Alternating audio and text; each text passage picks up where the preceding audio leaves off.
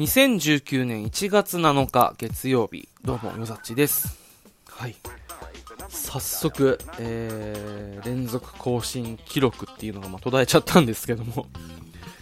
ちょっと言い訳まあさせてもらうと、体調崩してたんですよ。あの去年の年末あたりからずっとこう、なんか微妙に体調が優れなくて、まあ、ずっとぐずぐずしてたんですけど、まあ、三が日過ぎたあたりで急になんかもう本当になんかちょっと、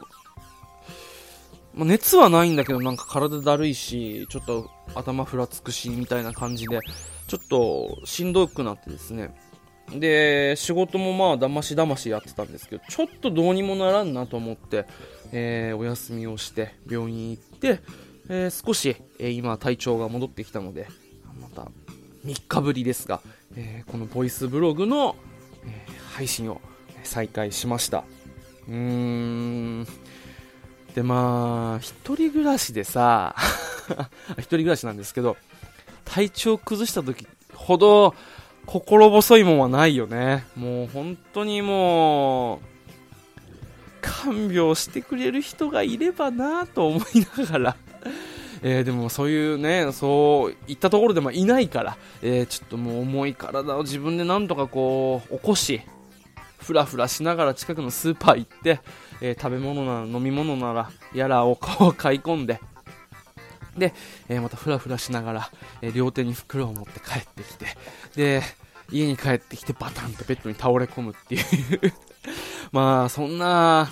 もう本当にこのまま一人で死んでしまうんではないだろうかっていう不安に、え久々に駆られました。あの体調を崩したのが本当にちょっと久々だったんで。ってなるとやっぱこう一人暮らしで、この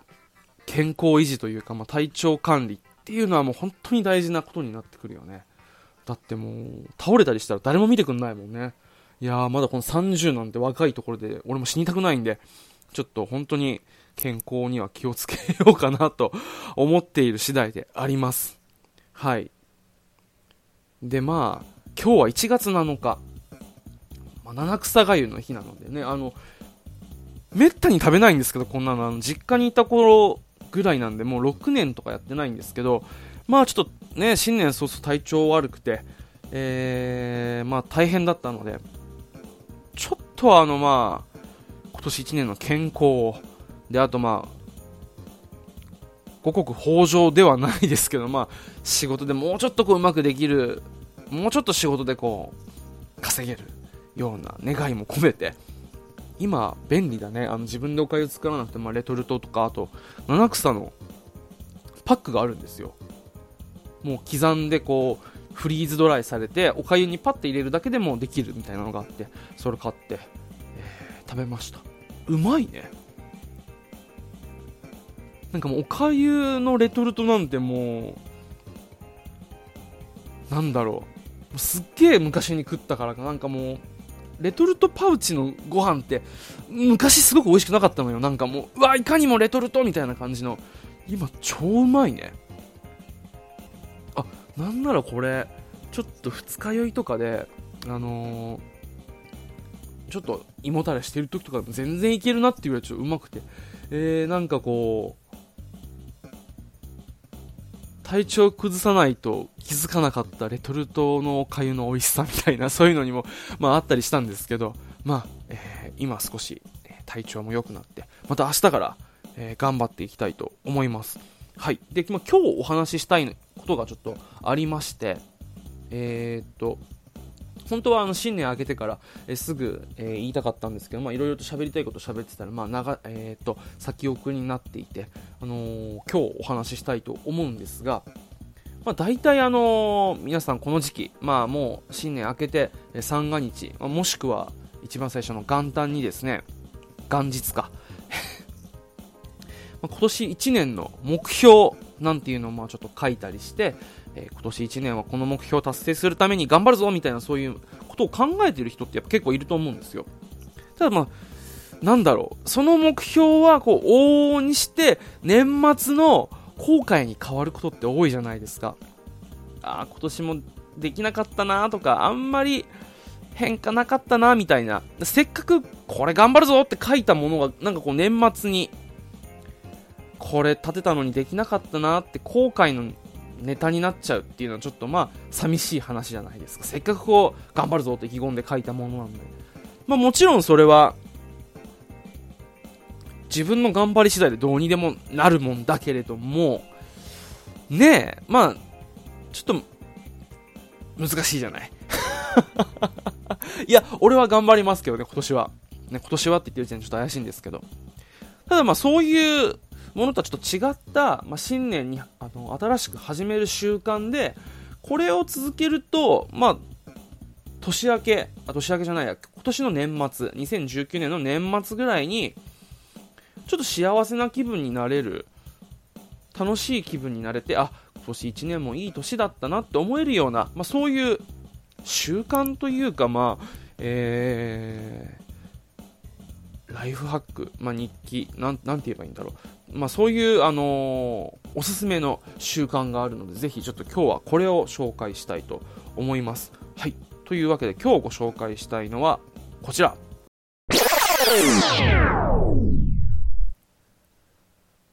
嬉しかったことを貯めるメモリージャー。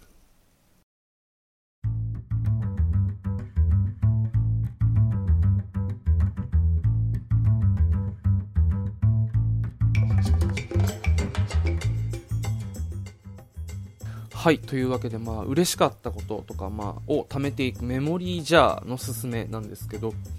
日本語に訳すとメモリー、まあ、記録記憶のじゃあ瓶かなこれは。多分瓶だと思うんですけどまあ要は幸せを記憶た貯める瓶っていうことなんですよ。であのー、これ、まあ、どういうものかというと、まあ、日頃えー、まあ普通に生活をしていて、あ、今幸せだな、あ、これ嬉しかったな、今日。今楽しいなって思った時に、まあ、ちょっとしたメモでも付箋でも何でもいいので、まあ、それにちょこっと書いて、で、それを、まあ、紙ね、折りたたんで、瓶に溜めていくという、まあ、そういう習慣なんですけども、これがね、結構いいんですよ。まあ、やってることはもう女子みたいですけど、なんだろうな。まあ、一種の日記みたいなもんですよね。で、まあ別に毎日書かなくていいと。で、嬉しかったことがあった時、楽しかったことがあった時、例えば、うわ今日友達飲み会ってすっげえ楽しかったとか、えー、今日の仕事、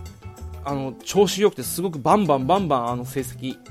いい成績出せたなとか、人に褒められたとかっていうのでも全然構わないんですよ。まあ、その嬉しかったこと、幸せなことの大小を問わず、今日いいことあったなと思ったら、まあ、その瞬間に、まあ、その日の終わりでもいいですけど、できればその瞬間がいいですよね。まあ、適当なメモ用紙でもいいですし、なんか付箋でもいいですし、まあ、レシートの裏でもいいですし、まあ、なんかパッと書いて、それを持っておくと。で、瓶に入れていくっていうことをやっていくんですよ。で、すると、その年が終わる頃には、まあ、瓶の中にそこそこ溜まってんですよね。で、これは、まあ、三日坊主だったりとか、そんなにあの習慣、なんだろう、続けることが苦手な人でも、いいことがあった時にやればいいから、意外とたまるんですよ。で、まあ、この瓶も、なんかまあテレビの横とかさ、なんかちょっと目につくとこに置いとくと、あ、こんな瓶あったなと。で、これなんかいいことあったら、書いて入れんだっけああ、じゃあ今日いいことなかったかなっていうなんかこう、思い出すきっかけになるというか、あのー、全然続かない人でも、まあ、それなりにたまるんですよ。ただまあ、やっぱやるからには、あのー、瓶にいっぱいに詰まってた方がいいじゃないですか。だから最初はね、ちょっとあの、ちっちゃい瓶でやるっていうのは、まあ本当おすすめなんですけど、俺があのー、今も2019年だから、えー、2017年、もう一昨年になりますか、の、まあ、新年に初めてやった時は、ご飯ですよってあるじゃない。あれの、一回り？二回り？まああの、マグカップぐらいの大きさの瓶を用意してそれに始めたんですよ。で、したらまあ3ヶ月ぐらいかな、新年度始まるかなぐらいの時にもうその瓶がパンパンになっちゃって、あ、こんななんか全然たまらないと思ってた。意外とあるじゃんと思ってそっからあの大きい瓶に移し替えてえー、っと500円玉貯金の缶があるじゃないですか。あれぐらいかな？入る容量としては。あれぐらいの瓶にちょっと変えたんですよ。で変えてでもそれで変えてもまあ年末にはそれがパンパンになるぐらいに、えー、とメモが溜まってたんであ塵も積もれば山となるじゃないけど一回一回は大したことないんだけどそれがずっと続くと1年終わる頃には結構な量になってるんですよね。でまあ目に見えて溜まっていくのが楽しいしでこの溜まってきた嬉しかったこと楽しかったことのメモをその年の年末に読むんですよ。1個。もう瓶開けてで1個1個開いていくと。でするとね結構あの忘れてた嬉しいこととかってあるんですよね。なんだろう。俺らってこうずっとまあこう生活してきてまあないいことも悪いことも覚えてるつもりでいるじゃないですかずっと。ただ意外となんか何気ないいいことっていうのは忘れてちょっと辛かったこととか寂しかったこととか悲しかったことっていう方を覚えてんだな意外とって思うんですよ。うん。なんかいいこととか嬉しかったことは意外とこう忘れてるというかもうよっぽど強烈じゃない限り。っていうなんかこう普段生活していると取りこぼしてしまうようなちょっとあのちょこっとした嬉しかったこととかっていうのを貯めておくとこのメモを見るときにもう一度その幸せな気持ちとかっていう嬉しかった気持ちっていうのを味わえるんですよ。だからメモを取ることで二度美味しいんですよね。書くときにまずまあ味わってるじゃないですかその嬉しいこと。でメモに書いてとあの寝かせておいて年末開けた時にあこんなことそういえばあったわ。っていうのでまたもう一度味わえるっていう。一度で二度美味しい。でまあちょっと変則的な日記のあり方じゃないけど自分の、えー、この日何があったかっていうことの記録にもなるんです。ごくあのいいんですよ。で俺はそのまあちょっと手間ですけど、えー、時間があったらその年のメモを全部開いてちょっと大きめのノートにこののりとかまあテープでペタペタ貼っていくとまあ毎日ではないけれど日記の完成ですよね。だからすごくなんかこういい習慣なんですよ。おすすめできる習慣というか。で、えー、これの何がいいかっていうとなんだろう。1年ができなかったことよりもできたこと嬉しかったことを貯めて振り返るんで1年の終わりがすごく幸せに終われるんですよね。なんか目標を立ててでできなかった自分を見るとまああ今年も頑張れなかったなっていうちょっとネガティブな気持ちにまあなっちゃったりするじゃないですか。だけどこれだとえー、っと、まあ、大きな変化っていうのはやっぱこう分かりやすいけどちっちゃいこう積み重ねてきた変化っていうのは分からない。なかなか気づきにくいんですよやっぱりこう。人間ってなれるから。っていうところでこう一個一個見せてくれるとあ何もできてなかったよって意外とできてたんだな。あこんなことあったじゃん。こんないいこともあったじゃん。こんなできたこともあったじゃん。あいい年だったなっていう気分になるんですよね。不思議なもんで。でやっぱこう瓶にえー、っとその溜まっていくと目に見えて、で、まあ、自分でこう、嬉しかったこと、できたこと、楽しかったことを書いて、メモすして、この瓶に入れるっていうのはもう分かってるんで、目に見えてこう溜まってくると、ちょっとその、500円玉貯金じゃないけど、なんかやっぱこう、嬉しいんですよね、溜まっていく過程も。なので、その過程も楽しめて、まあ、日々を記録して、最後1年の終わりにすごく幸せな気持ちで終われるっていう、このメモリーじゃ、あの、すごくおすすめなので、ぜひやってみてください。はい。今からまだ1年始まってまだ7日しか経ってないんで多分ままだまだ全然 OK だと思いますぜひ明日ちょっとした小瓶を買いに行ってみてくださいそれではお聴きくださいましてありがとうございました